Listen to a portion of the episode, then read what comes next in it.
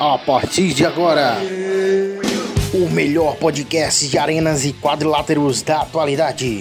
Com vocês, dois na lona.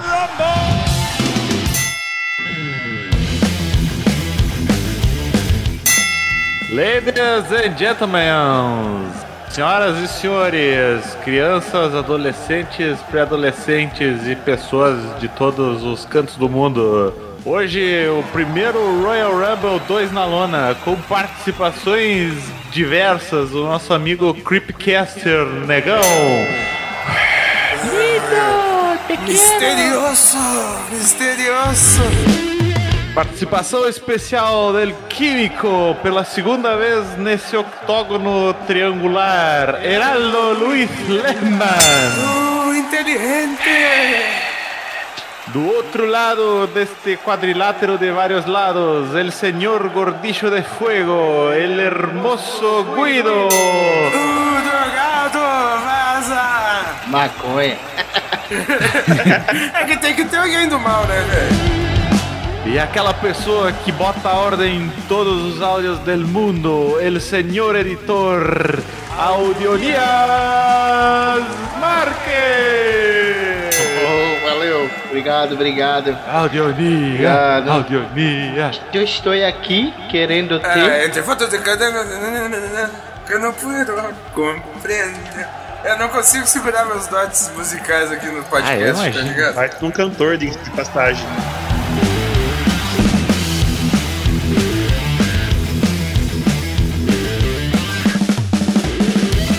Eu, não sei porque tem um cara que. eu não sei se é o Léo, o Miguel. É o Léo. Diz que não gosta de, de música espanhola. Como assim? De música latina em geral, enfim. Que canta em espanhol. Agora que o, Jodias falou, é muito pertinente até com a, com a era, que a gente vai estar falando dos filmes também. Até porque aqui no sul bombava muito rock uruguaio, né? O John vai se lembrar, a gente escutou Ah, muito. sim, Vilma Palma, La Rubia del É Avião. uma Palma e Los Vampiros, tá ligado? La Pachanga, porra, que sonzeira, velho. Los ladrones sueltos. Ah, La Rubia del Avião dos Ladrones Sueltos, tá ligado? Direto ao Brasil. Ah, mas isso não é rock, né? É mais um pop, né? Não é rock. Cara, mas eu acho que era um rockzinho na época, né? Tipo, va- vamos ajustar pros anos 90 ali. É um pop rock. Um pop rock, hein? É, mais, mais pra pop que pra rock, né? A Shakira começou com. Era um rock, né? Ela ia ser um rock. Ah, ela era toda trevosa. Ela, ela Ela era o furacão colombiano, né, velho? Por conta dessa música aí que, que a gente tentou cantar aí no começo, ela começou a enveredar pelo pop e tal. É, não, é que era aquele CD dela, que acho que quase todo mundo, acho que só o negão aqui, esse paga mais novo, não teve o CD da Shakira, tá ligado? Eu também não tive, não. Não curto Shakira. E a gente trouxe o papo Shakira pra gerar confusão pra gente chegar no tema desse podcast que é filme de lutinha. Filme de lutinha.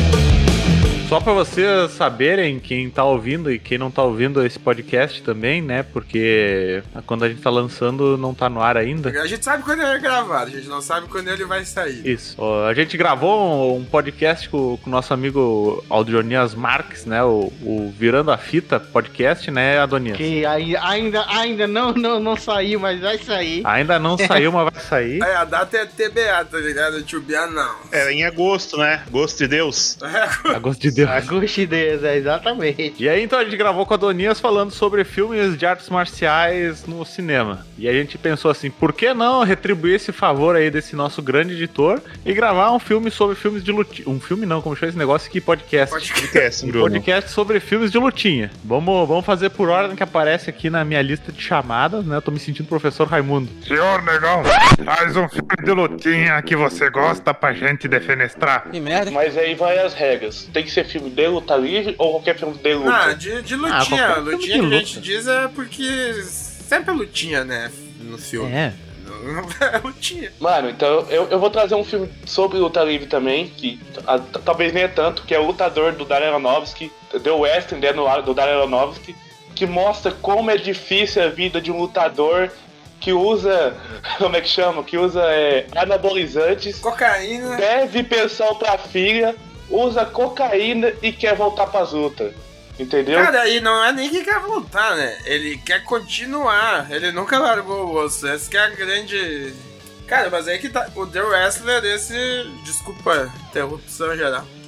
Esse eu acho que é um filme que aqui no Dois Lalona nós já mencionamos algumas vezes, mas nunca foi analisado. Que nem a, o Negão assim jogou pra gente pra falar mesmo do filme. E, pô, esse filme é um filme que me merecia muito mesmo uma, uma atenção maior aqui no Dois na Urbana. Pode falar aí. Vai ter um episódio especial ainda sobre ele. E sabe o que é pior? Tipo assim, às vezes a gente só vê o bagulho. A gente, mano, hoje em dia a gente só vê, tipo, os lutadores com dinheiro, tá ligado? Porque geralmente os caras têm contrato milionário, tá ligado? A maioria dos lutadores. Porque, tipo, hoje, hoje em dia um lutador de, UE, de, de wrestling ganha mais. De Pro Wrestling ganha mais de um, F- que um lutador de UFC, dependendo da empresa, tá ligado? Só que a gente nunca viu a batalha dos caras, tipo, antes disso, tá ligado? Quando o bagulho era só diversão, velho. E não é que era só diversão, é o lado do caminho das independentes, né, cara? O caminho das Índias, né? Das, é, eu, eu e o Joe, a gente sempre curtiu muito acompanhar as independentes. Acho que a gente acompanha, até hoje a gente acompanha muito mais as independentes que o mainstream. Tanto que a gente conhece o pessoal da WWE pelo nome antigo, tipo, isso não, não querendo fazer um gatekeeping, tá ligado? Dizendo que a gente é velho mesmo. e o interessante, velho, é que e todas as gravações de luta que foram feitas no Lutador, elas foram feitas em algum evento da federação que tava aparecendo ali, saca? Sim, tanto que a luta que ele tem na CZW é com Com o Necrobutcher, né? exato. Pô, o Necrobutcher ali foi um pouco antes de ele se aposentar, tá ligado? E sabe um, um bagulho da hora que, o, igual o, o Zaka falou assim, tá ligado? Lá nos Estados Unidos, mano, é muito normal, tipo, os caras montam uma empresa, tipo, e aí junta um monte de Red Mac assim e fica. Uau, uau, uau. É tipo, e- só que a gente é do Brasil, tá ligado? A gente, e muita gente vê só as grandes, tá ligado? Mas os caras que ficam nas pequenas lá, os caras só se fodem, tá ligado? Ganha, ganha 100 dólares pra lutar e, e fica todo contundido, velho. tá ligado? É É. isso que tu pega a galera que tá saindo, que recém treinou assim. Os loucos ganham um cachorro quente, uma bira, velho, tá ligado? É, mas é a mesma coisa que acontece aqui no Brasil com os jogadores de futebol, né, meu? Muita galera começa a jogar nesses times de base, vai pro Ah, todo exato. mundo pra jogar bola e o salário é. Tanto que É tu, E o comida. salário, ó. É, e o salário, ó. quando tu vai ver essa história das independentes aí, tem muito cara grande, Kevin Owens, ah, o Aham. Sami Zayn, cara, o genérico. Os caras são canadenses, né, velho? E os caras vinham de carro, mano. Viajavam os Estados Unidos inteiro de carro, tá ligado? Aham. Então eles praticamente pagavam pra poder lutar. É muito o Mickey Herc no filme. O cara trabalhava no açougue, nessa sessão de frios lá do mercado, pra poder pagar a porra de um trailerzinho, se lembra? Com um Nintendinho lá. Só o Nintendinho vale mais que o trailer aqui no Brasil, né? Que lá o Nintendinho não vale. Heraldo e Adonia, vocês nu- nunca assistiram The Wrestler, né? Não, eu não. The Wrestler não. Bah, fica a dica pra vocês, galera. Cara, mas assista, porque apesar de ser temático de luta ali assim, é uma lição de vida, sabe? Mostra muito do, do cara que fez a mesma coisa a vida inteira. Chega num momento em que ele tem que decidir se ele toma totalmente outro rumo ou ele continua dando murro em ponta de faca, assim, sabe? Porque é a única coisa que o cara sabe fazer e é apaixonado. Mas aí eu tô, tô ligado que vai ter essa parada, que é o Aronofsky. O Aronofsky, ele é meio é nessas pira aí de fazer filme mais contemplativo e tal. E outra coisa, o cara é literalmente brasileiro. O cara, tra... o cara tem dois empregos, o cara se apaixona por uma mulher da noite, tá ligado? Uma dama de vermelho. E ainda deve pensão de mais de três anos pra filha que não gosta dele, tá ligado, mano? Esse cara podia ser eu, podia ser você, podia ser qualquer um, velho. Sim, não, ele é, um- ele é extremamente relacionável e tudo que ele quer é voltar aos dias de glória dele, tá ligado? Tanto que é, eu acho muito boa aquela montagem no começo do filme que, tipo, mostra o tempo passando em manchete de jornal, saca? Sim. Que, tipo, mostra É todos os grandes colagem. feitos dele, isso, é, e... E daí depois tu vê, o filme começa exatamente o contrário daquilo, o louco tá em... Uhum. Eu posso, eu posso lançar uma tag aí? Posso lançar uma tag aqui? Será que daqui a alguns anos, mano, a gente vai ter dois empregos fazendo podcast pra, pros nossos fãs lembrarem da gente? Que agora eu sou dois Olha. da hora, hein, galera? Eu falo a gente, porque eu sou dois da hora também. Já se sentiu parte aí. Mas tá certo. Aqui é uma grande família. Vamos ver, vamos botar aqui, ó. Você, Bruno do futuro, Negão do futuro, Heraldo do futuro, Donias do futuro e Zacaria do futuro. Lembrem desses, dessas belas palavras do Negão, se a gente vai estar com dois empregos aí. Vamos, vamos fazer esse teste. aqui vai ter emprego pra todo mundo. Vai, vai ter sim. Você vai estar todo mundo vivo daqui. Né? A gente vai virar. Vai virar alguma coisa aí, alguma profissão do futuro. A gente vai virar, sei lá, coach. É, coach. Você tá metido com essa coisa de coach? arrasta pra cima. é. Se vocês querem saber o que a gente vai virar, arrasta pra cima e compra o curso, tá ligado? Hoje em dia, mano, hoje em dia existe mais coach e trader do que advogado e, e, e orodonto, mano. Cara, advogado não sei, velho. Advogado. Mano, eu nunca vi um bagulho tão fácil, velho, do que ser trader, tá ligado? E coach de ensinar a ser trader, tá ligado? E, e é um bagulho que eu fico muito bolado, sabe por quê? Porque, tipo assim, se o cara fala que ele é milionário, que ele tem um Lamborghini muito rico, por que, que o cara vai querer ensinar pra você como ficar rico, velho? Mas é assim que ele enriquece, né? É? Ele chega pra você, por 100 conto eu te ensino a ficar rico. Ele fica rico. Ele não explica quem ia ficar rico na história. Nunca ninguém foi especificar. Sabe quem tava dando curso também, mano? O Pedro Bial tá dando curso, mano. Pedro Bial. Já te ver que a crise tá foda, né, mano? Se o Pedro Então. Bial tá vendendo o curso, mano. Se eu pudesse dar só uma dica sobre o futuro, seria esta: use filtro solar.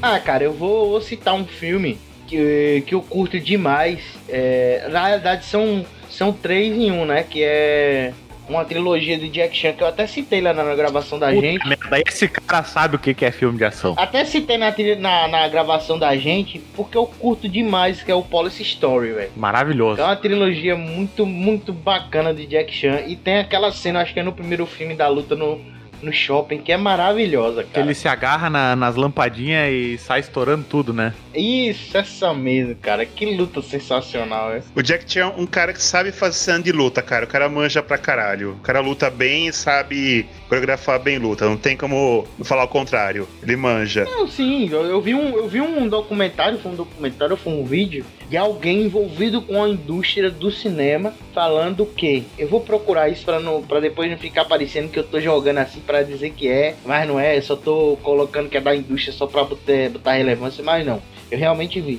Falando que Jack Chan, ele, revolucion, ele foi um dos que revolucionou a indústria de cinema de luta nessa questão de grava, de como grava uma coreografia de luta. O, eu, eu até sei o que, que tu tá falando, não sei se é a mesma entrevista que tu viu, mas é com o PH Santos, aquele do. Que era do Rapadura Cast, e tem o, acho que foi o isso podcast mesmo. dele. Acho que foi isso mesmo. Que ele até fala que o Jack Chan revolucionou porque, né, no momento em que todo mundo tá fazendo filme de, de ação e de luta tudo igual, né, que era Ixi. aquela galera chinesa voando e, e sem história nem nada, né, o Jack Chan ele pegou as inspirações que ele tinha, que era tipo Charles Chaplin e comédia física e, e acrescentou tudo isso além de um jogo de câmera, né, então eu, Sim. por exemplo, se for reparar os filmes de ação, de ação do Jack Chan e comparar esses filmes mais tradicionais, antigamente só via uma cena tipo estilo plataforma, assim, de lado dos caras lutando e acompanhando a luta. Já o Jack Chan não, né? Aham. Ele pegava, e, por exemplo, ele ia dar o soco no cara e mudava o plano de, de vista pro, pra visão do, do Jack Chan dando o soco e depois pro cara tomando o soco, assim, sabe? Então, tipo, Sim. tu tava de lado e depois tu via em primeira pessoa do, do cara que tá apanhando e do cara que tá batendo, sabe? Então dava um dinamismo totalmente diferente. Sim, tipo, não precisava ter o impacto pra ter o Mas realismo. tem um esquema caso. que o Jack Chan sabe lutar também, né? diferente de Claro. outros atores de luta aí, sem citar o nome de Jean-Claude Uhum. Van Damme, né? Não vai mais além. Porque assim, tem atores que até sabem lutar. O Van Damme até mais ou menos, mas a, a questão é que o Jack Chan, ele tem um que a mais que ele é sensacional que é, ele não usa dublê, velho. Exatamente. É verdade. Não, e, e é que tá. O Jack Chan, o louco, ele é um, um espécime de ser humano que respira arte marcial, tá ligado? O louco se alimenta, o louco, ele vive pra isso. O Van Damme não, tá ligado? O Van Damme, que nem eu vou repetir a história de Street Fighter. Isso que ninguém aguentava ele no set, tá ligado? Do Street Fighter lá, porque o louco passou não sei quantos meses cheirado total, tá ligado? Tanto que tu vê na qualidade do filme que realmente o louco não tava na sua pessoa, velho, pra fazer uma coisa daquilo, tá ligado? Só essa dúvida. No Street Fighter tinha alguém fazendo direito. Pois é, cara, eu acho que o Raul Júlia tentava, velho. Porque o Raul Júlia ele era um puta de um ator. Ele... Morreu de desgosto. E foi o último filme dele, né, velho? Foi o último filme dele, pô, que, que merda, né? O cara fez vários filmes foda e antes de morrer sai aquela bosta, ó. Que decepção, mano. Mais decepcionante que aquele filme, só o jogo do filme, tá ligado? que tinha o Akuma, velho. O Akuma era um tiozão com os cabelos pra cima, velho. Saiu um jogo, o jogo baseado no, no, no, no filme, tipo, com o gráfico dos personagens, a, ao rosto e tal, tudo com os atores do filme. Isso, é tipo que nem Mortal Kombat, sabe? Os sprites foto fotografados. Cara, até se vocês me permitem trazer uma, uma curiosidade pra vocês, é, tá nesse no, no filmes de lutinha, só que é uma série. Quem aí de vocês lembra do WMAC Masters, que era até apresentado pela, pela filha do, do Bruce Lee? Não conheço. Eu lembro. Era o WMAC Masters, que era o Conselho Mundial de Artes Marciais. E era bem que nem luta livre, assim, os caras tinham as gimmicks e tal. E o Superstar, o ator que fazia o Superstar, o cara do Kung Fu, ele é o ator que que faz o Liu Kang no videogame, saca? Do Mortal Kombat 1 e 2. É, é, é isso, que eu, é isso que eu ia falar, velho. Eu tô vendo, eu acho que é essa, esse coisa aqui, eu tô vendo a capa aqui. E, velho, me lembra muito a estética do. das roupas e tudo mais do Mortal Kombat, velho. Cara, é que isso aí ele veio meio que pra capitalizar. Ele foi. Não digo que foi uma resposta direta, mas foi uma tentativa deles fazer um. Um, story, um storytelling parecido com o da luta livre, mas o Diago mais com artes marciais, entende? Tanto que ele tem é dividido em duas temporadas só. E a primeira temporada ela é toda dividida em lições de vida, tá ligado? Daí a segunda já começa com a organização do mal, que enfim, quer se infiltrar, papapá, papapá. Mas ela era toda. Ela era toda buildada assim pra mostrar ah, como uma pessoa melhor poderia ser com as artes marciais. Porque geralmente todos os personagens tinham uma história de redenção, entende? Todo mundo já foi um, um idiota em algum momento da sua vida. Cadê seus estudos? Você é maluco, é? Ou você é idiota? Idiota é quem faz idiotice, senhor. Não, que ele mostrava que nem tinha o The Machine. Ah, ele, o personagem dele era o The Machine porque ele teve que aprender a se controlar. Porque um dia o mestre dele, ele era do kickboxing. O mestre dele mandou ele lutar com um cara que ele sabia que ele ia perder do cara. Mas é porque ele tava com o ego lá em cima, sabe? E ele foi lá, ele perdeu do cara. E ele não segurou. Depois da luta, ele foi lá e nocauteou o cara na sacanagem, assim, trazendo desgraça pro mestre dele, pra todas as artes marciais. E a história dele é toda essa história de redenção, que ele foi treinar sozinho e o Red Dragon lá, o Red Dragon do WMC Mas- Masters também, ele é, foi na vida real, que é o Chris Casamassa, o nome dele era Red Dragon por causa do dojo, ele é o sensei do Tommy Oliver, o eterno Power Ranger, tá ligado? Ranger Verde. O Ranger dele, exato, ele é, o, ele é do Red Dragon por causa do dojo da família dele, que é o dojo Red Dragon. E o cara já era. Naquela época, o Tommy Oliver, enfim, Power Rangers estrear um ano depois, ou estreou no mesmo ano. E o, o Tommy era aluno do Casamassa, do Red Dragon do WMC Master. Porra, que loucura, não sabia desse. É muito louco que se tu for ver a, a TV, videogames, as Power Rangers, treco de ação, era todos os atores eles eram muito reutilizados porque quase todo mundo era dublê, saca? É que o Power Rangers tá ligado que quando era os caras fantasiados, eles aproveitavam Ah, as de do Super japonês, Sentai, sim, sim. do, do, dos tokusatsu, né? É, e tanto que o Super Sentai esse ano, ele tá na temporada comemorando 45 anos, tá ligado? Inclusive tem a piada, né, que no Ranger amarelo, nessa seriado, né, que são vários seriados que o. Rangers transforma, o amarelo no Japão era Era homem. um homem, né? E nos Estados Unidos era uma mulher. Então que dava vezes um close dá pra ver a rola do Ranger amarelo. Sim. Tá Não, e, zoando. co- e o esse ano, é, a temporada que saiu de Power Rangers esse ano, que é Dino Fury, um treco assim, outra temporada de dinossauros. O verde, ele é um homem na filmagem japonesa. E na filmagem americana, a verde é uma mulher. Daí ele- ela- eles até fizeram um episódio que ela tira a saia do uniforme, saca? com o uniforme americano, ela tira a saia e diz: Ah, eu não preciso disso, isso aqui só vai me atrapalhar na luta. Pra explicar por que, que nas cenas de luta ah, o verde não tinha saia, entende? Se tu voltar nessa dos Power Rangers, tu vai ver que na, nas cenas de luta, quando nas cenas de transformada, a Ranger Rosa ela tinha e pá, todas É, as nuances não. do. A amarela não, ela era o Ranger Homem mesmo, né? Mas uma curiosidade pra vocês também é que o Ranger Rosa, geralmente o dublê é sempre um homem, tá ligado? É um cara bem baixinho. Ah, é melhor fazer a dublê com fantasia do que fazer igual na luta do. Do Mortal Kombat Annihilation, né? Que a. A Sonya Blade, você via visivelmente que era um cara, o dublê. tipo, ela tava usando só um topzinho, que você viu até os farol aceso dela, né? E um shortinho. Na hora que passava passando em luta, um cara sem peito, os braços definidos. Horrível, então melhor fantasiado. A do Schwarzenegger com a peruca loira, tá ligado? É. Isso. Eu não sei de que desenho eu me lembrei isso, velho, mas é algum desenho da Cartoon da época clássica ali, tá ligado? Eu acho que eu tô viajando, eu vi um episódio que o Johnny Bravo se, se fantasia de mina pra jogar no time de beisebol da mãe dele, tá ligado? É, é, esse, esse Masters aqui tem a, a Shannon Lee, né? Cara, ela, ela é uma. Ela apresentou a primeira temporada. É, mas é tipo, ela meio que não fez tanto filme assim de luta, né, cara? Ela. ela... Não, mas tanto que ela, ela não tinha um papel de, de lutadora no, no programa. Ela era só apresentadora. Não, eu tô dizendo assim, ela mesma como atriz, ela não tem tantos filmes assim de luta, ou tem? Porque eu não me lembro de ter assistido muito filme dela. Ah, é que eu acho que ela não, não seguiu o mesmo caminho do Brandon Lee ali, tá ligado? É, é, prova disso é que ela tá viva até hoje, né? Pois é, não, e que daí tem aquela história que a gente falou no, no Vida na Fita também. Mas daí vai vai a pergunta pro, pro Heraldo e pro Negão. E aí, a conspiração dos ninjas, vocês acham que é verdade ou mentira que alguém botou uma bala de verdade de propósito na, nas armas que atiraram no Brandon Lee, né? Acho que é verdade, mano. Verdade, verdadeiro, tá ligado? Que é os mesmos caras que deram a aspirina pro, pro Bruce Lee, né? É a mesma, enfim, seria toda a mesma conspira, linha conspiratória. Cara, eu tenho muita dificuldade de acreditar em teoria conspiração, velho. De verdade. Você começa a ver o cara. Ah, foi, mas pra isso fulano precisava sair em tal momento, daí ba, ba, ba, ba.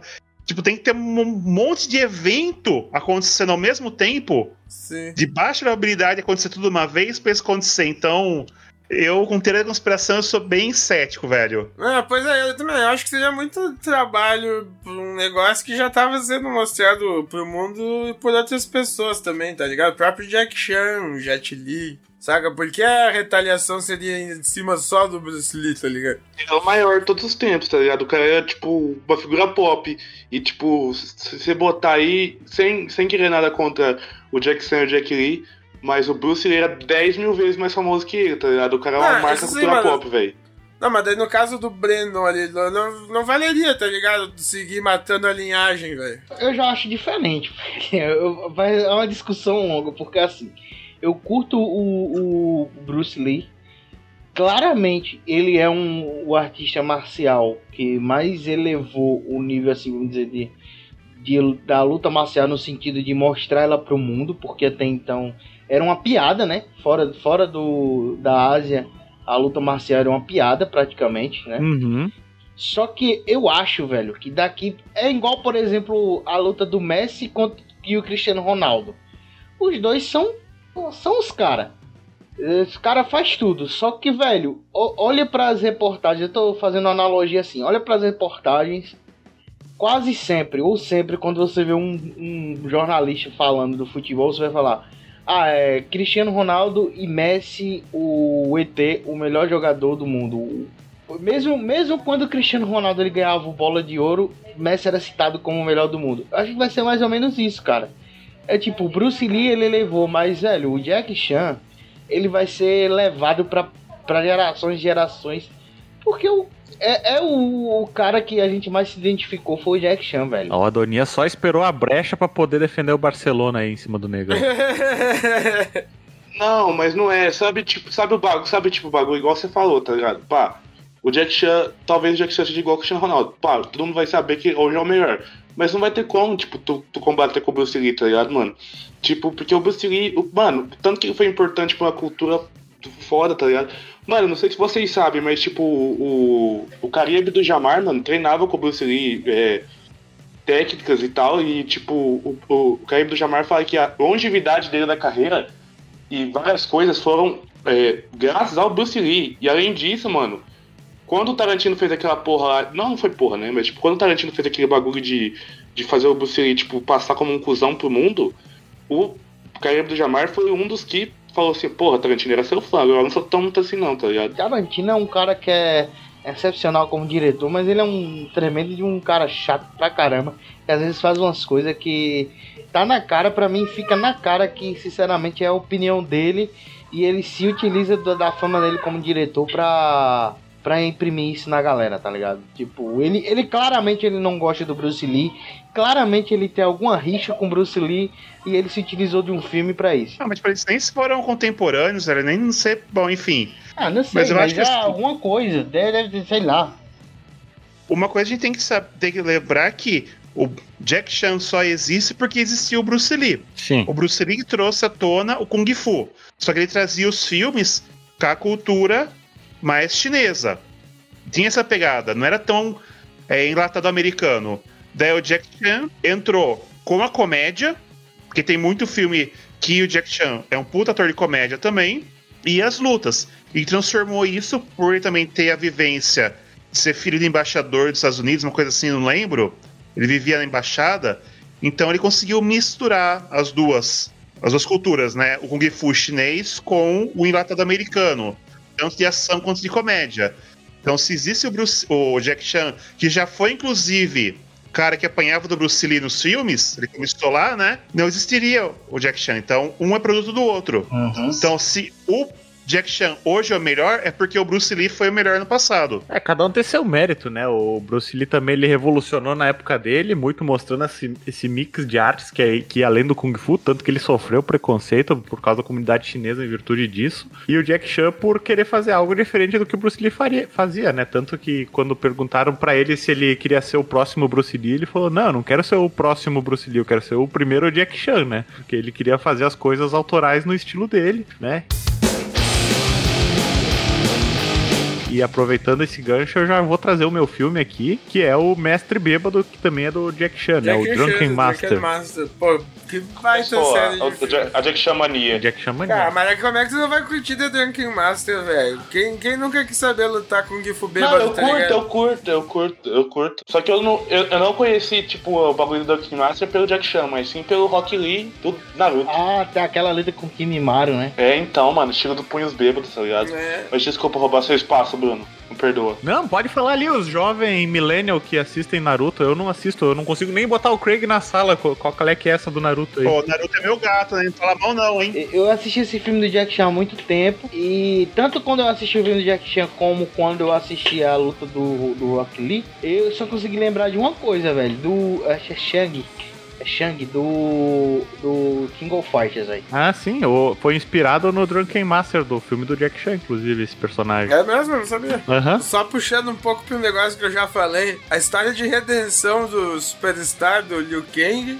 é que ele era um cara que sempre se achava pra caralho, tá ligado? E um dia os loucos se juntam pra dar um pau nele. E quem salva ele era o irmão dele, que era o Star Warrior, que era irmão dele na vida real também. E curio- curiosidade também é que os nomes deles, de verdade, traduziam, tá ligado? Pra Superstar e Star Warrior. Daí o cara se finge de bêbado e tal, de mendigo, saca? Os caras chegam num 5 pra matar o irmão dele ele ganha dos 5 só no Duncan Fist ali, tá ligado? E essa foi a história de redenção do Superstar, que, tipo... Enfim, por mais foda que seja, às vezes sozinho tu não vai dar conta do recado. Você precisa da, da família, como diria Toreto. Existe um estilo Kung Fu bêbado, né? Sim, Assim, tanto que é Tem o... do da garça, do, do tigre. É um dos estilos, né? É, tanto que o filme do Duncan, Master ele foi feito justamente pra mostrar esse estilo pro mundo. Que é um dos estilos mais difíceis de tu treinar e aprender, né? Porque o, o treinamento corporal pra treinar isso é muito complicado, né? Como tu usa muito a. Como assim? Toma duas latinhas de cerveja, aí começa. Eu vou lembrando das referências. Vocês se lembram do. do Ranger Branco? Quando trocou do Ranger verde pro branco na série? Lembro. Não, não me lembro. No Power Rangers?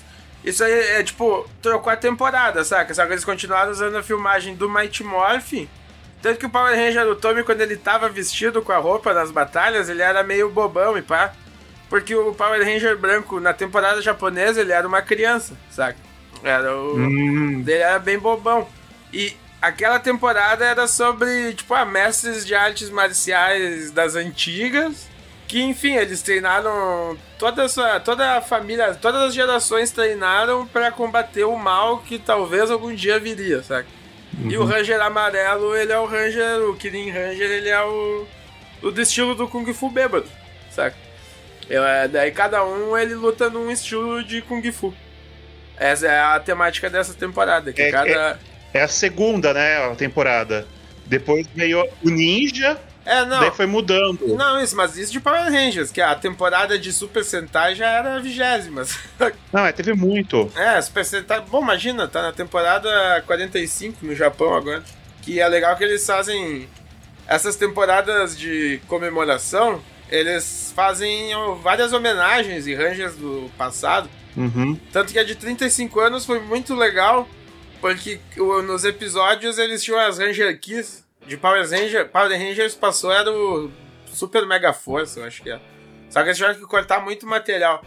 Porque eles iam ganhando os poderes dos Rangers do passado, as equipes do passado. Então apareciam eles de Flashman, de Changeman, É. de Maskman, todos esses que a gente viu na nossa infância ali na manchete, na onda Tokusatsu Uhum. voltando à vida ali na, na, na temporada comemorativa. E daí É, tem a grande batalha lendária, que é todas as equipes de Ranger contra todas as equipes de vilões que já teve. Nossa, esse episódio aí é. Esse episódio aí faz tempo, hein? Faz tempo, faz 10 anos. É, já. teve também o do Todos os Vermelhos, né? Chegou a ver esse. O Forever Red, assim, tem o que é todos vermelhos. É muito. Tanto que tem o. Esse Forever Red tem uma curiosidade que é. Um dos, um dos vermelhos que aparece, ele não é o líder da equipe, ele é o sexto Ranger da temporada. Uhum. Que era o do Power Rangers Força no Tempo, era o Chrono Ranger, acho que era um treco assim. O, o Power Ranger, pra mim, eu assisti só até o. Acho que o, o, o do. Era do tempo, cara? Era do espaço. Que tinha um Ranger que ele era cabeludo tal, o Ranger vermelho. Só que, Sempre tem cabeludo, né? Sempre tem um cabeludo. é, é, só que eu não me engano, parece que ele não era um humano, alguma coisa assim.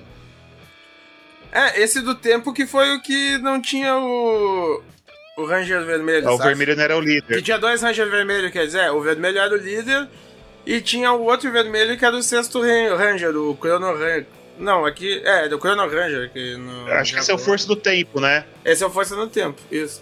Que foi uma das últimas temporadas. É, eu não acompanhei muito. Cara, eu acompanhei, eu vi meio que religiosamente ali do Mighty Morphin, que daí teve até aquela temporada dos ETs, que. Que era a temporada dos ninjas no Japão, a Ka- Kaku Ranger. Daí, enfim, teve a terceira temporada, daí teve o Zell, que o Zell no Japão era pra ser uma temporada muito séria, saca? Eles, tinham, eles iam trazer um novo, um novo tom pra franquia. Só que daí aconteceu aquele ataque terrorista de gás mostarda de uma seita japonesa, sabe? Nossa. Que é, é bem famoso até. Se o cara procurar, no- tem muito vídeo falando disso. Uma seita japonesa atacou o, metrô. Enfim, um metrô, uma estação de metrô no Japão com gás mostarda, matou a gente. Eles tiveram que baixar o tom. E daí quando trocou pro o Power Rangers Turbo, era. É, a terceira Power Rangers Turbo. Lá era Car Ranger e era uma temporada de comédia, saca? Ela é uma temporada totalmente cômica, assim, satírica. Tanto que eles são cinco mecânicos quebrados, tudo pobre, tá ligado? Eles têm que dividir entre a vida de ser um mecânico quebrado e ser Power Ranger. É, é muito legal ver. Enfim, fugiu um pouco da temática dos filmes, mas é a lutinha. Mas é legal ver essa evolução da história, Eu sabe? praticamente eu pulei do Mighty Morph, né? Daí eu fiquei um tempo sem ver. Daí eu acompanhei o Animal Force. Daí eu também não consigo mais assistir. Começou a ficar muito bobo pra mim. Não dava mais. Pois é, é que acho que a gente foi começando a ficar velho, porque eu assisti, eu parei no Força Animal, saca? Ô, velho, mas essa parada. Só, só uma dúvida, velho. Essa parada que eles pegavam e reutilizavam cenas do Super Sentai. Não, isso é verdade, isso até hoje eles fazem. Tá, mas assim, velho, como é que isso não dava uma, uma treta? Porque era. Porque eles compram, o Saban ele tem uma. A Saban Sa- produzia, na verdade, né? É, ele perdoa, ele tem um acordo com a Toei, que é a, a produtora do, do Super Sentai. Tá, então, ele- eles compram, mas no acordo tava dizendo que, tipo, ah, a gente vai comprar, mas na parte que aparece os atores sem o capacete, a gente vai colocar. Vai mudar. Não, porque eles compram com o propósito de fazer uma adaptação já. Ah. Tanto que a, a ideia já tinha sido lançada. Eu falei pra vocês, com o ator do Esporte Sangrento lá. Mark da Cascos. Isso, esse que é o tio, cara, ele. O primeiro piloto, ele era pra ser o Jason e era com Bioman, que é uma temporada de, é, de, se eu não me engano, é de 88, 89. Algo assim. Mark da Cascos é um cara. É um cara que eu não sei por que ele não vingou, né, velho? Não vingou tanto assim. Pois é, né? Ele só fez uns negócios meio low budget, assim, nada que bombou muito, né? Aham. Não, tem um filme dele que eu curto demais, que até tem uma gravação do Virando a Fita que vai sair, vai sair. que a gente gravou sobre filmes que são legais e muita gente não, não assistiu, que é o. Ele participou aquele do Pacto dos Lobos, que é um filme bom. Pacto dos Lobos é demais, mano. É, muito bom. É muito bom, velho. E tem o Lágrimas de um Guerreiro também, é muito legal, é com ele. Ô galera, eu vou ter que aplicar. Eu, eu fecho aqui e mando daí pra ti depois ao Dionísio. Pode dar certo? Vai lá, vai lá, ô X9, traíra. Vamos abrir o sindicato e derrubar esse, esse gordo maldito. É, é, é assim, é assim, é compromisso que as pessoas têm, tá Ah, vendo? não, mano, é, é, é, é bom motivo, é a caminho da faixa preta, tá ligado? A caminho do Black Ele- Belt. ele- Eu- eu- Ele fez tudo isso só pra poder dizer que vai Aí. tirar a faixa preta aí. É um. É que nem o Donias dando a reversa aí pro Barcelona. Pô, valeu aí, galera. Eu agradeço muito pela presença de vocês todos. Desculpa não poder ficar até o final aí, mas certamente eu vou querer ouvir depois. Valeu. Não, vamos gravar mais duas horas então pra, pra, pra provar que o Zaka traiu a gente. Então tá, beijo, beijo, meus amores. Amo, amo todos vocês. Amo, to, amo todos vocês. Fui, fui, fui. Não se vá,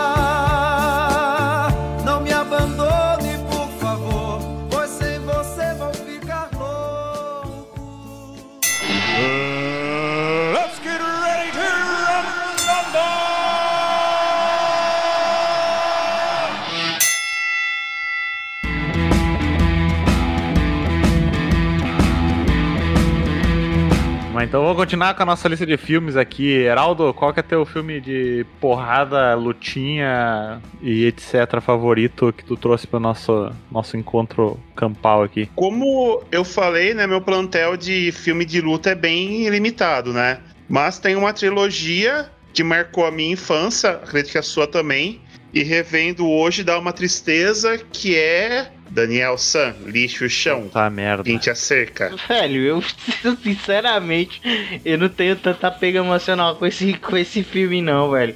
Eu gosto. Eu... Como vocês não têm a pena emocional com o Karate Kid, velho? Não, Na moral. Não, eu, eu, eu prefiro, sinceramente, eu prefiro uma. Eu, eu entendo.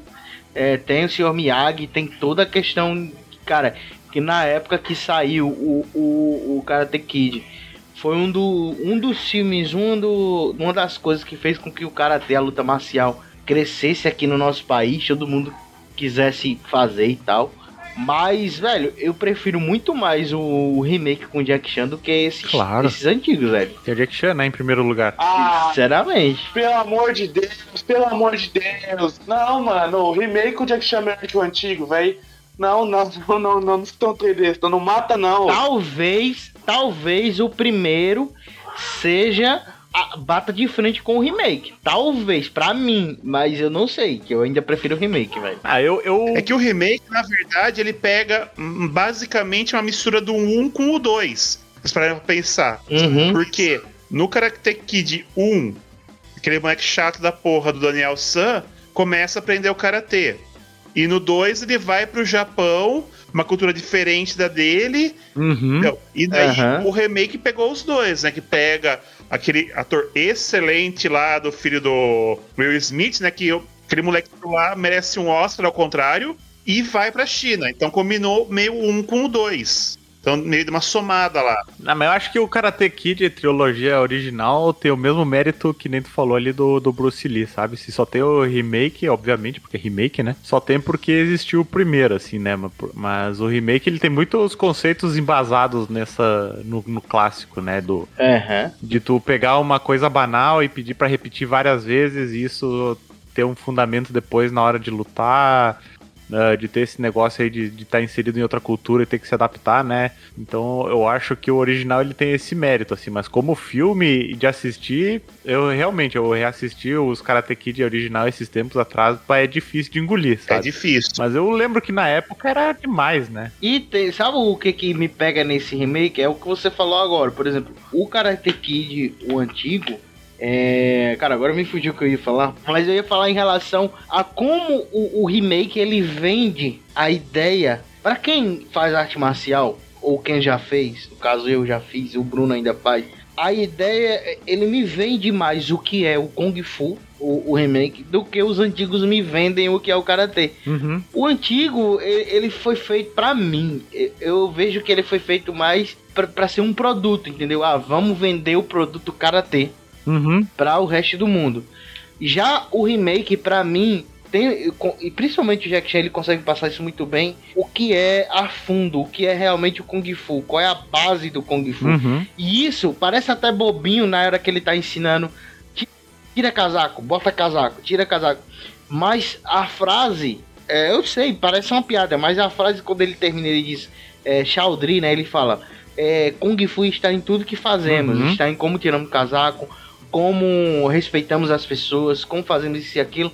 E ele fala, porque tudo é Kung Fu. E, velho, isso é, uma, é pra mim é a frase do filme. Tá? É tudo que é feito com perfeição, como eles falam na China, entendeu? Uhum. Me vende muito mais do que os antigos. É isso que me pega nesse novo, entendeu? Tudo que você falou pode ser refutado com uma simples frase. Ah. Não é Karate Kid, não é Karate, é Kung Fu. Então mudava o nome pra Kung Fu Kid, entendeu? Os caras. É irrelevante pra mim. Vai fazer o quê? Aí já não é, não é na minha A alçada. trilogia clássica também é Kung Fu, não é Karatê. É. Se for esse o argumento, você tá re refutado, negão. Mano, a trilogia clássica é muito mais foda, mano. O Sr. Miyagi é um dos atores mais brilhantes da, da geração dele, velho. E não foi valorizado, tá ligado, velho? Esse filme aí foi só pra vender o Justin Bieber, cara. Então, mas o Karate Kid original, o grande problema é que o Pat Morita não era lutador, né? Diferente do Jack Chan. Ah, mas ele tinha carisma, né? O ator, ele tinha carisma, vamos É, o Pat falar. Morita é um bom ator. Inclusive, eu tava lendo recentemente, ele não tinha sotaque japonês. Ele precisou aprender sotaque japonês pra parecer um cara que saiu do Japão. Ele nasceu nos Estados Unidos e não falava japonês. Então, nesse ponto, eu acho que daí vem a crítica do, do Adonias.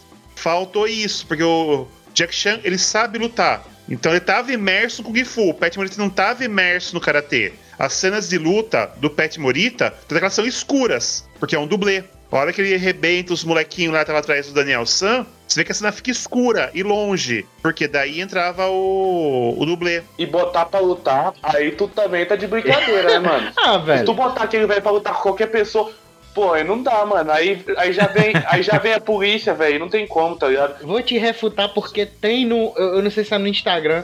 Cara, eu não vou achar esse cara agora. Ou no Instagram, no YouTube, tem um senhorzinho que ele faz uns vídeos bem engraçados. Ah, que, tô Não ligado. sei se vocês já viram. Aham, Que tudo que ele faz durante o dia, ele faz fazendo Kung Fu, tá aham, ligado? é muito bom. Ele limpa, ele limpa com movimento de Kung Fu. Claramente aquele senhorzinho tem mais de 60, É o. Kung Fu Dead, uma Mas coisa o assim, né? Pat Morita, ele só parecia velho. Ele não tinha 70 anos no. Deixa eu ver aqui.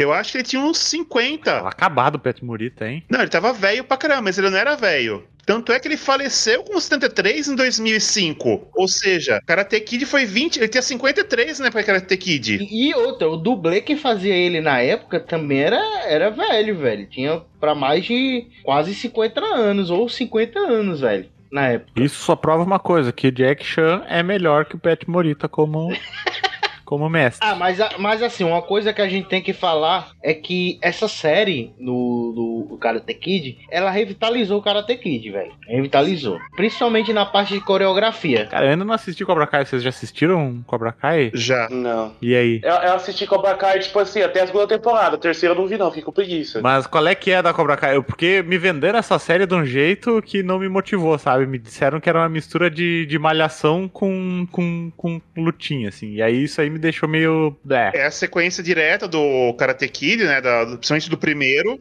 Só que mostrando a visão agora do Johnny Lawrence. Que muitas vezes até o pessoal tinha umas teorias aí de fã que o Daniel San, que era o vilão, e o Johnny Lawrence era o mocinho da história. Por quê? Sempre o Daniel San provocava ele. E aquele papo, né? Todo mundo é o herói da própria história. Daí começa a mostrar o Johnny Lawrence um cara fudido na vida. Tipo, monte de relacionamento que não deu certo, um filho que ele abandonou porque ele não estava como um bom pai, tudo. Pobretão. E agora o Daniel San seria um cara rico, né? Um cara que foi bem, né? Ele abriu uma concessionária, vende carro pra caramba. E ele ficou famoso pela famosa cena do chute da garça. Até hoje ele fazia o movimento. A primeira temporada mostra mais isso. O Johnny Lawrence tentando retomar a glória dele como lutador. Por isso que ele abre o Cobra Kai. Ah, tipo, ele, ele entrou em decadência muito pelo que aconteceu na, na luta dele com o Daniel San, é isso? É como se fosse culpa daquilo, entendeu? Aham. Mas na verdade, daí mostra da história. Ele era. A mãe dele era casada com um cara que não era o pai dele, que era rico, que bancava as coisas dele. Por isso que ele virou aquele boyzinho. O padrasto dele tinha muita grana. Entendeu? Daí meio que inverteu a história no Cobra Kai. Então aquele cara nostálgico, tanto é que ele só ouve rock dos anos 80, sabe? O estilo de se vestir ainda é anos 80. Assim como o dono do podcast, ele não sabia o que era Facebook, Instagram, ele não tinha celular. o celular dele é aqueles de tijolão ainda, de flip. tá Celular, ligado? o que, que é isso? É tipo um telefone sem fio? É, celular é negócio de, do Edson Celular, tá ligado? O marido da Cláudia Raia. Ah, tá. Um grande ator. Daí mostra esse lado. Ele só toma cerveja barata, ele só se veste como anos 80. Então a primeira temporada é isso, ele tentando resgatar esse sentimento que ele tinha com o Cobra Kai. Daí a segunda temporada é uma malhação. Que até o pessoal critica muito. Parece que tudo é resolvido no karatê na, na cidade. O karatê que mantém a cidade. O evento mais importante da cidade é a competição de karatê, a mesma que o Daniel San ganhou aquela vez, ainda existe. Que acaba numa treta na escola, né? O pessoal do Cobra Kai lutando com os alunos do Daniel San. É que é o último episódio da segunda temporada. Virou clubismo daí. Virou clubismo. E a terceira temporada tem com força o retorno do mestre do Johnny Lawrence, né? Que era o John Cleese. Karate Kid 3, aquele que tem o rabinho. Não, é, é na segunda. É na segunda temporada que ele volta, tá ligado? Na terceira ele toma o comando. É que ele mostra quem que ele é. Aquele típico vilão de pastelão dos anos 80 também. É outro cara que tá preso no passado. Aham. É bem por aí. Então, tipo, ela traz uma nostalgia do Karate Kid. Ainda mais como eu falei, pra mim eram bons filmes. Até rever hoje com 40 anos, pra mim eram bons filmes. Hoje eu vejo que são filmes demorados demais, chatos demais. Só que eles resgatam alguma coisa dessa nostalgia dos filmes serem bons. Entendeu? É, é muito estranho o que, que ele traz de volta. Eu, particularmente, gostei. Não é a melhor série do mundo, não é a melhor série que a Netflix fez. Eu acho, inclusive, a Netflix vai arrastar demais a série que não vai precisar, vai dar merda nas próximas temporadas, vai despencar a audiência. Só que, tipo, ele muda a tua lembrança da, do filme. Você vê Cobra Kai e você acha que o Karate Kid é bom. Você vê Karate Kid e vê que é um filme ruim hoje. Só que você assiste Cobra Kai e lembra de bons filmes da infância. Mas dá pra assistir Cobra Kai sem ter assistido Karate Kid clássico e aproveitar? Ou, ou é preciso essa, essa base pra. Não, eu acho que não. É que Acho assim, que não. você tem referências no momento lá que vai perder. Por exemplo, você chegou a ver o Karate Kid 2. Sim. Uma hora aparece a mina que o Daniel San salva. E você não entende, se você não tem essa referência, você não entende por que ela faz umas ações. Os personagens voltam, o Chosen volta. Então, tipo, ah, porque. E tem uma. A hora que o Daniel San vê o Chosen, você vê que tem uma, uma tensão lá. Sem conhecer a série clássica, você não vai saber por quê. Então, é uma continuação da história. Entendi. É por aí.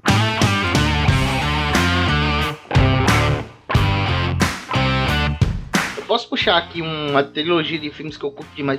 Na verdade, virou até uma quadrilogia agora. Vai lá, vai lá. Que é o Ip Man, velho, o grande mestre. Que é com o Donnie Yen, velho. Cara, eu nunca assisti Ip Man, conta aí. Ah, velho, é O Donnie é um, é um cara foda, mas eu nunca assisti a série Ip Man. Não, o Ip Man é, é contando a, a história da vida do mestre do Bruce Lee, velho. Uhum. Só que assim, claro, tem licença poética de, de em vários momentos dos filmes, né, Pra deixar o filme mais mais ação, mais, entendeu? Mais dinâmico e tal.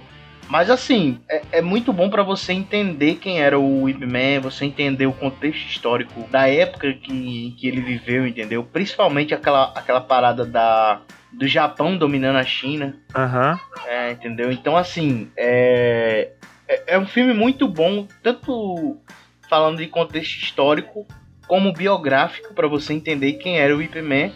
E as cenas de, de luta e coreografia são muito boas, cara. O Donnie Yen é maravilhoso, é um dos artistas marciais contemporâneos aí, um dos melhores, se não o melhor atualmente de- dessa geração, né?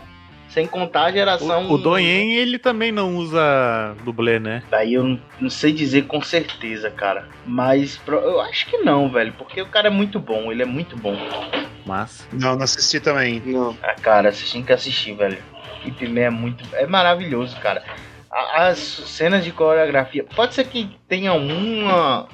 Uma outra coisa ali que vocês não gostem, questão de movimentação de câmera, mas assim.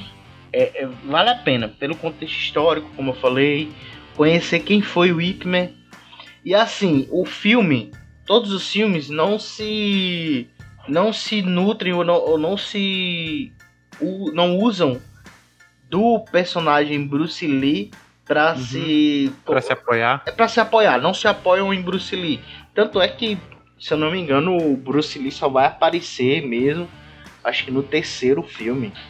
Ele vai aparecer e, ainda assim ele, ele- compõe a história da vida do Donnie. Ele não se torna o personagem principal daquele filme, entendeu?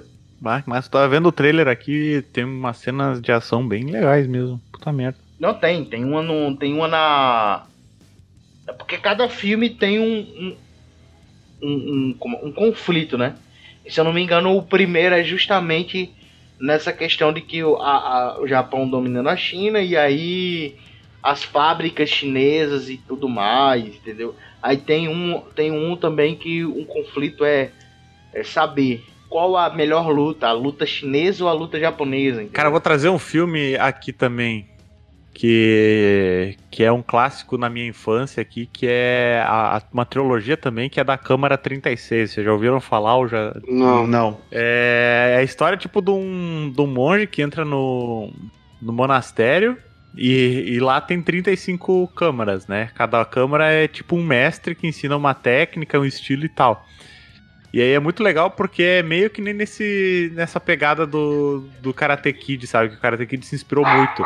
De tu fazer as atividades com o propósito de aprender Kung Fu, né? E aí o, o, o personagem principal, por exemplo, ele é um cara rebelde, sabe? Ele quer entrar porque ele quer aprender a brigar sem, sem querer aprender a parte mais, assim, Filosófica. que, que o filosófica do Kung Fu, né?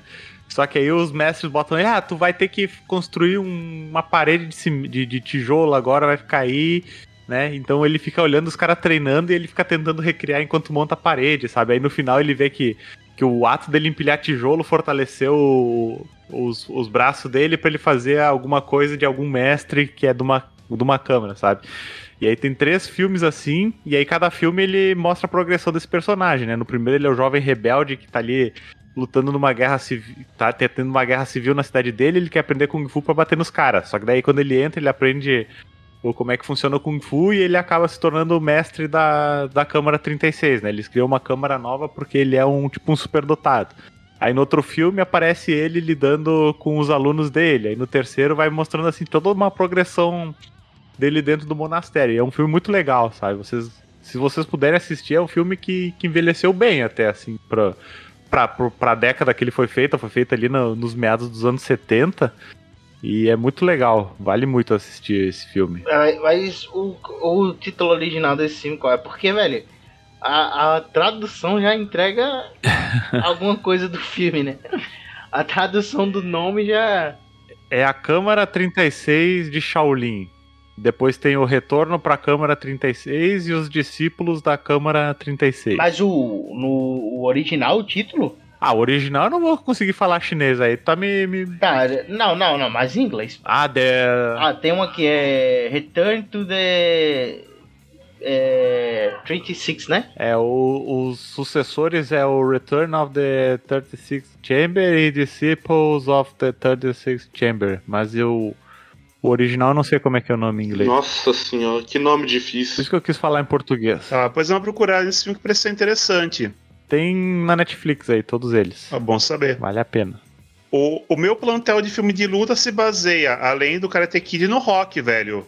Ah, claro. Nossa, o Rock, mano, o Rock é foda. Que, aliás, o Karate Kid é o rock pra adolescentes, né? Vocês estão ligados disso, que você vê que a. E mal feito, né? A construção do lutador é quase a mesma. Apesar de que, que esse dia eu tava batendo papo com o Carlos, tá ligado, mano? Porque a gente tava. A gente tá no- nesse. A gente tá nesse bagulho de, de treinar boxe em casa atualmente, né? Que a gente quer. A gente tá com a mentalidade do boxe, tá ligado? E aí a gente tava comentando que, tipo, que o lutador, que, tipo, um lutador que, tipo, que, vê- que, é, que é um cara fudido, tá ligado? Ele, eu acho que ele tem mais motivação pra parar de ser fudido e ganhar uma luta do que um lutador que já é abastado, tá ligado? E aí eu fui colocar, eu fui colocar isso na mesa e fui dizer que tipo que o Rock, mano, ele não tem sentido algum além do 1 e do 4. Porque o 2, o Rock fica pobre de novo, tá ligado? E quer e, e- e tem que voltar a lutar. O 4, o cara fala assim, ô Rock, comi tua mulher. Aí o Rock vai lá e quer bater no cara, tá ligado, mano? Não, o 3, quer dizer, o cara. Ô Rock, comi tua mulher, o cara quer bater no cara, tá ligado? No 5, mano, ele fica pobre de novo, ensina um moleque a bater. E depois tem uma briga de rua fudido. E no 6, mano, ele é só um cara velho que, que, que respeita, tá ligado? Porque eu já disse, mano, velho não consegue lutar. O Mike Tyson tá lutando porque ele vai ganhar 54 milhões. O Rock não falaram se ele ganhar tudo isso. Eu acho que o Rock nem dinheiro ele quer, tá ligado? Então, pra mim, mano, só faz sentido um e o dois. Porque no meu sentido é igual, que eu tô virando, tô virando boxeador caseiro, tá ligado? Mas sobre, sobre o filme de boxe, agora pegando o gancho, tem o. Vocês já assistiram aquele The Fighter, que é com o Mark Wahlberg e o Christian Bale? Não. Sim. É muito massa também, porque mostra essa história de, de decadência do, do pugilista. Também lembra um pouco do, do, do The Wrestler ali que a gente tava falando, né? Que é. Que é um ex-boxeador que o ápice da, da carreira dele foi quando ele nocauteou o, o Sugar Ray Leonard. E de- depois disso ele virou um craqueiro, sabe? Ele, é, ele não conseguiu mais ter a mesma performance, começou a fumar crack e ficou viciado. E aí a tipo a HBO, que foi quando foi quem transmitiu a luta, quer fazer tipo um documentário da vida dele. E aí ele tenta jogar todas as, as frustrações e, e coisas no, no irmão dele pra, pra ele se tornar um novo campeão e tal, sabe? E aí tem um Uhum. pouco disso do que o, que o Negão falou, sabe? Que o, o lutador que vem de baixo, ele, ele valoriza muito mais a ascensão do que o cara que já é. Já vem de uma vida tranquila, sabe, pra lutar. Esse filme é muito massa, vale muito assistir. É um, é um drama bem pesado, assim. Eu não assisti esse filme, mas eu assisti o, o Menina de É Menina de Ouro? É, Menina de Ouro. Menina de Ouro. Menina de Ouro. Que é muito bom também. É um drama, mas tem Bem massa. ali, né? o- a parte de luta e tal. Mas é um filme maravilhoso também nessa questão de luta, drama e tal. E o rock, eu não tenho esse, esse apego emocional tanto que é, vocês têm do, do rock, mas, cara, eu acho um filme maravilhoso, entendeu? Aham. O primeiro, principalmente, né? E, e o, eu, eu curto muito, acho que é o 5, por conta daquela lição de moral que ele dá no filho dele, que é maravilhosa, cara. Uhum. Aquilo ali é uma, é uma coisa maravilhosa. E aí tem o Creed, né, velho? Os dois filmes de Creed que são maravilhosos, né, cara? São muito bons. Tu prefere o primeiro ou o segundo Creed, Adonia? Ah, eu gosto do primeiro, cara. Eu também prefiro. Eu gosto do primeiro, Vocês? é, muito por conta da atuação do. do. do Stallone, que é maravilhosa. Creed eu cara. preciso assistir, não parei pra pegar os filmes ainda. Preciso... Eu tô em falta com o Creed. Porra, o, o Heraldo tá que nem eu no Piuí aqui, né? Não, não É, viu eu sou o nada. Bruno. não vi filme nenhum. Mano, mano, Creed é muito bom também, tá ligado? Pá? Porque muito mais do que do que você passar fome é você passar falta de respeito. E isso que o Adonis passava. Ah, Olha tá só. doido. Um poeta aqui, hein? Galera, comprei um saco de pancada, tô me sentindo o próximo Floyd Mayweather. Ah, e, e foi um- fo- foram dois filmes que conseguiram, né, cara? A di- diferente de outras franquias, conseguiram passar, tipo, o bastão de uma forma maravilhosa, né? Porque Sim, sim. não, não ficou aquele negócio, ah, vamos se apoiar na nostalgia completamente no, no Stallone. Não, o Stallone ali, ele, ele foi um elemento que ajudou a gente a, a aceitar o Adonis. Cara, é, é muito bom, é muito bom. Os dois filmes são muito bons. E, e vai sair o terceiro, né? Tá, tem previsão já para os É, É, verdade. sem o Stallone. Sem o Stallone que ou saiu pra viajar ou morreu de câncer, um dos dois. Ah, tem que, tem que fazer isso, né, velho? Tem que, tem que seguir agora, já deu, né? Foi o primeiro, ok, teve o Stallone ali pra gente ter aquele apego com, com os antigos, com rock e tal, a gente aceitando o Adonis. Aí teve o segundo que a gente já tava, sabe, o Adonis já, beleza, Stallone pode ficar mais de lado, e agora tem que tirar, velho. Tem que tirar pra gente ver como é que vai ser agora sem o rock ali em cena, entendeu? Não acontece igual Exterminador do Futuro, né? Você consegue comprar a Sarah Connor com 200 anos carregando bazuca? Dá pra comprar aquilo?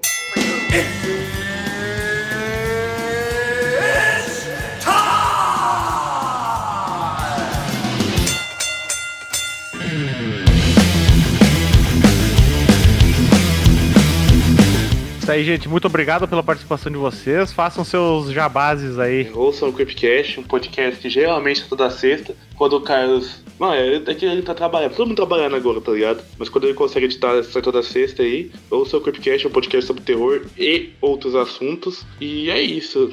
Eu sou o Negão e sou CEO do Creepcast, agora sou contratado dois alunos. Vai lá, doutor Heraldo, faça seu, seu jabá aí. Então, pra quem tá estudando química aí na faculdade, precisa de tirar dúvidas, o meu canal no YouTube é o Analítica Sem Dúvidas. Passa lá, tem bastante material. Hoje, inclusive, por ser mais um videozinho também novo. E tem o Instagram, arroba que há sem dúvidas, que é uma forma de interação também, pra tirar dúvida da galera, beleza? E vai lá, Donias, agora é tua vez aí. Faz o teu teaser aí do Virando a Fita, fala do teu serviço de editor. Galera, mais uma vez, é, Bruno, obrigado. É a primeira, acho que é a primeira gravação que eu faço aqui no Dois na Lona, né? Eu acho que é. Valeu mesmo, muito obrigado. Foi muito massa falar. Embora a gente tenha fugido um pouco do assunto aí em diversos momentos, mas. Um pouco? Um pouco. Azar do editor. Muito.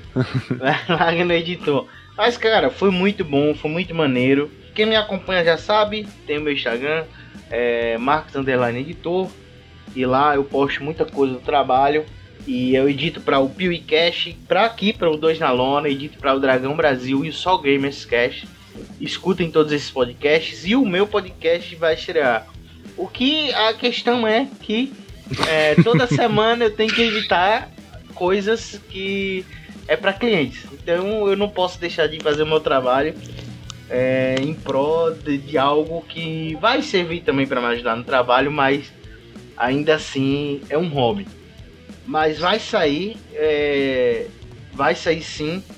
Já tem vários episódios gravados. Eu pretendo gravar outros, mas só vou gravar outros a partir do momento que eu realmente lançar. Começar a lançar esses que já tem gravados. Então esperem, aguardem. Qualquer novidade tá lá no Instagram. E mais uma vez, obrigado, Bruno. E desculpa aí qualquer coisa. Então tá, gente, muito obrigado pela participação de vocês, pelo tempo disponível, pela paciência e desculpa a bagunça aí, né? Beijos. Toca a sineta aí, Adonia.